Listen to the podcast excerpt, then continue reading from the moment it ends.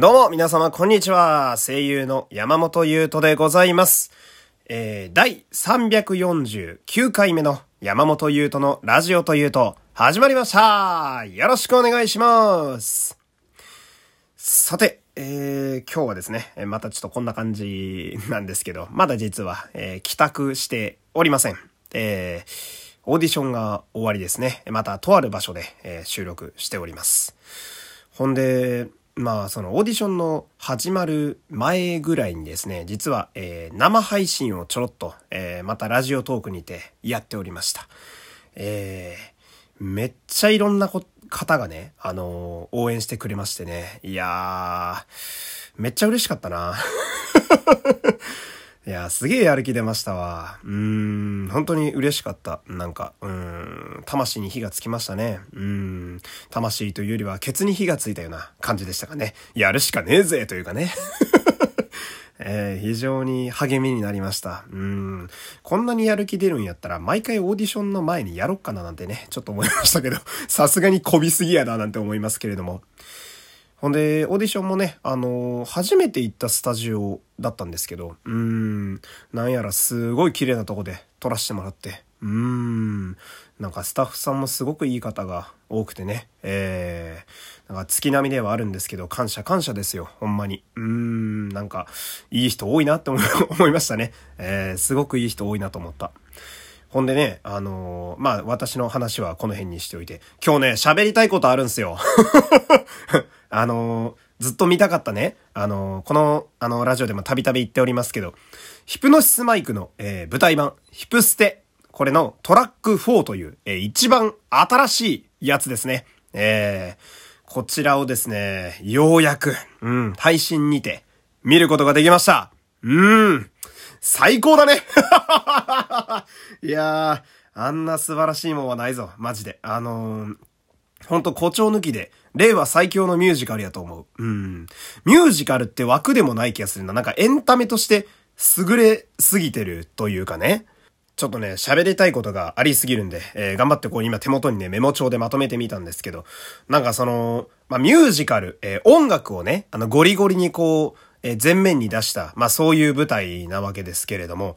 まあ、その、ヒプノスマイクっていう世界観自体がね、あの、ラップで、あの、バトルをして、ラップで派遣を決めるという世界観のおかげで、えー、歌を歌いながら会話したりだとか、歌を歌いながら思いを叩きつけたりだとか、えー、それでいて、マイクを出してバトルするっていう、この一見トンチキに見えるこの演出が、極めて自然なんですよ。世界観のおかげで。うん。これが、なんか自分的にはそのヒップマイっていうコンテンツの強みが最高に出てんなと思って。で、ヒップホップが字の世界観だから、ダンスもやってて何の違和感もないし、まあ、これはね、もうずっと通して、あの、シリーズ通してなんですけど、ヒップステの。もうダンスはね、意味わかんないぐらいハイレベルだし、え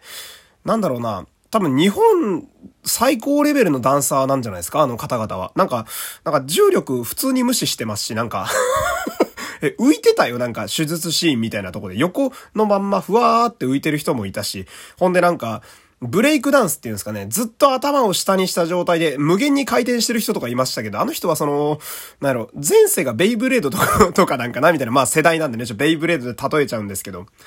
で、ラップもね、もちろんヒプマイといえばラップがあのメインのコンテンツでがっつりそれで売ってるわけですけど、ケンザ390さんというね、あの私もヒップホップ好きなんでもうケンザさんとか大好きなんですけど、えー、ケンザさんとかいうガチガチのガチで突っ走ってきたラッパーの方が全部監修してるんで、もう何の問題もないっすよ。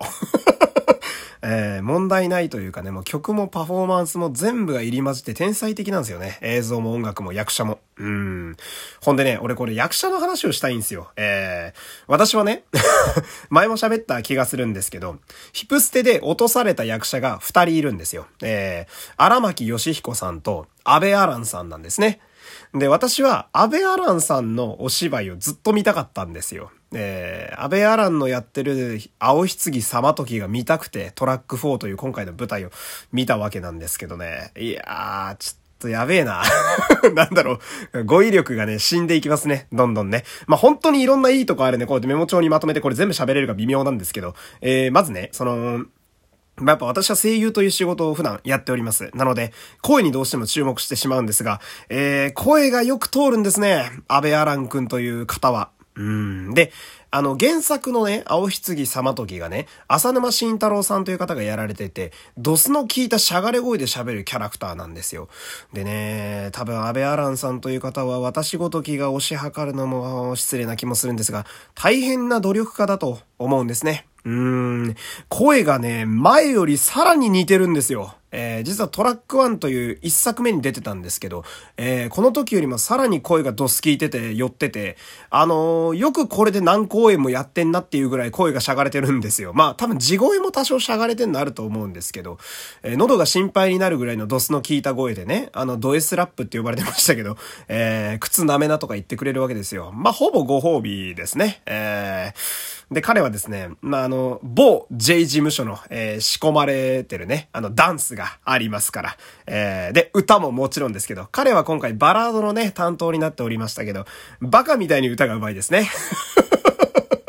冗談じゃねえぐらい、あの、声が綺麗でしたけれども。ほんで、なんだろうな、やっぱダンスのキレですね。あと、うん、やっぱ J の力が入ってますよ。J の方々のね、えー、血を引いておりますけれども。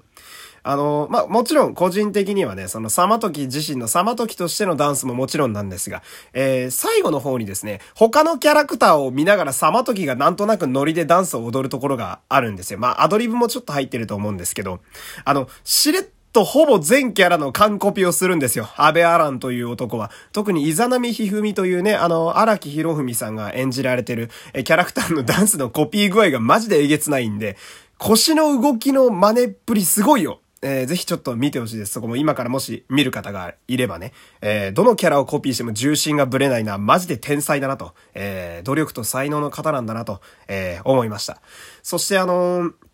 キャラクターの守り具合。えー、こちらもやっぱり、まあ私もお芝居というものをやってるんで、やっぱそこもちょっとね、えー、こう、強めの目で見てしまうんですけど、彼は素晴らしいですね。いや、最高だったよ、マジで。あのー、なんだろう。適当に、変なんだし、適当に立ってでも青棺様時なんですよね。あの二次元から出てきたっていうか。で、前よりもさらに寄せ具合がこう、えぐくなってて、青棺様時はね、あの、まあ、キャラクター性もそうなんですが、今回の舞台、特に、基本機嫌悪いんですよ。えー、ずっと眉間にしわ寄せて、おーいみたいな感じね。えー、ずっと吠えてる狂犬みたいな感じなんですけど、まあ、安倍アランさんご本人もインタビューで語られた、てたんですが、えー、サバトキって、まあ、そういう怖い、えー、狂犬的な部分も結構出てくるんだけど、ちょっと可愛げもあるやつなんですよ。あの、他の横浜のね、同じチームのメンバーの中だと、こう、意外と言いくるめられちゃったりだとか、でも、そいつらのことは信頼してるから、まあ結構無条件にね、信用したりなんか、ちょっと可愛げもある男なんですよ、サマトキって。で、そのあたりのね、役作りと演じ方が、まあ、安倍アランさんはよくよく研究されてるんでしょう。えー、アニメのサマトキを継承しつつも、こう、まあ、安倍アランとしてのサマトキみたいなのもうまい具合に出されていて、で、それをすごく感じた場面がですね、まあ、これは私2.5次元を、えー、見ている身としてですね、グッとくる点でもあるんですけど、あの、まあ、2.5次元って言ってみれば、アニメだったり漫画だったりゲームだったりのキャラクターの声を寄せるところが、まあ、ある種2.5次元で出てくる俳優のミッションみたいなところがあるわけです。やっぱ声が似てないと、どこかこう、うん？ってなる部分って、やっぱどうしてもこう耳で聞いてるところからあのキャラクター入ってくるんで、えー、そういう部分があるんですけど、まあ、この2.5次元舞台の醍醐味として私がすごいいいなと思う部分が、えー、2次元のキャラクターに寄せている声と、俳優自身の地声がちょうど混ざったぐらいのシャウトっていうのがあるんですね。えー、なんと言うんでしょうか。まあ、こう、えー、寄せる寄せるで普段の地声は寄せて喋ってるんだけれども、思いの丈を吐き出したり叩きつけたりたりするときは、その俳優ご本人の地声もそこにちょっと混ざりつつ、また独特の音色になることがあるわけですよ。これどのぐらいの方に通じてるんだっていうところを今熱く論じてるわけなんですが、そうすると、その安倍アランさんの様時で言うなれば、その青棺ネムというね、妹のことになると結構感情的になってしまう部分があるわけですよ。叫んだりだとか、やめろとか、どけとかなるんですけど、そこで出てくる声っていうのが、えー、安倍アランさん自身が研究されたであろう、浅沼慎太郎さん、えー、アニメの時の声の方ですね。原作の声の方に寄せた声を土台にしつつ、でも、口から出てくる声は、役者安倍アランの声でもあるわけなんですよ。ね、そこのミックスされてるシャウトが、もう最高だよね。